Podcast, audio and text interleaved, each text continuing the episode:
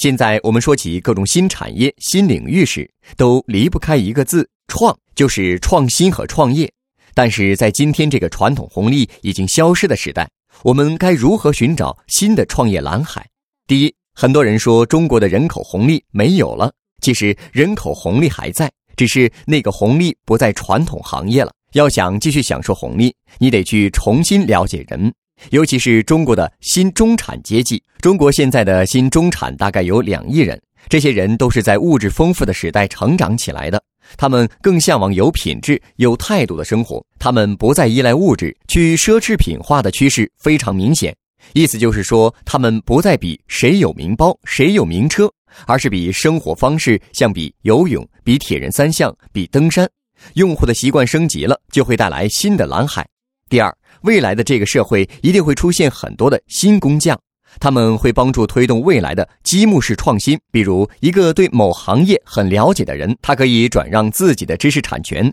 让有能力把专业产品化的创业公司迅速的推广出去，这样就可以让一个非常小的创业公司迅速变成国际性的跨国公司。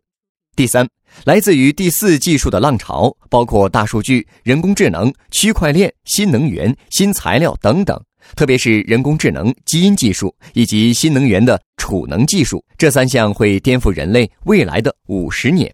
最后是特色小镇、新兴的养老产业等等，尤其是养老产业，一定是未来的蓝海。中国现在五十到六十岁的人口大概有三亿人，这部分人有知识、有事业、有财富。当这些人变成养老主力军的时候，中国养老产业肯定会出现非常大的升级和发展。未来的养老产业不是单单的和医疗行业结合，而要做成有品质、有意思的养老。获取更多创业干货，请关注微信公众号“野马创社”。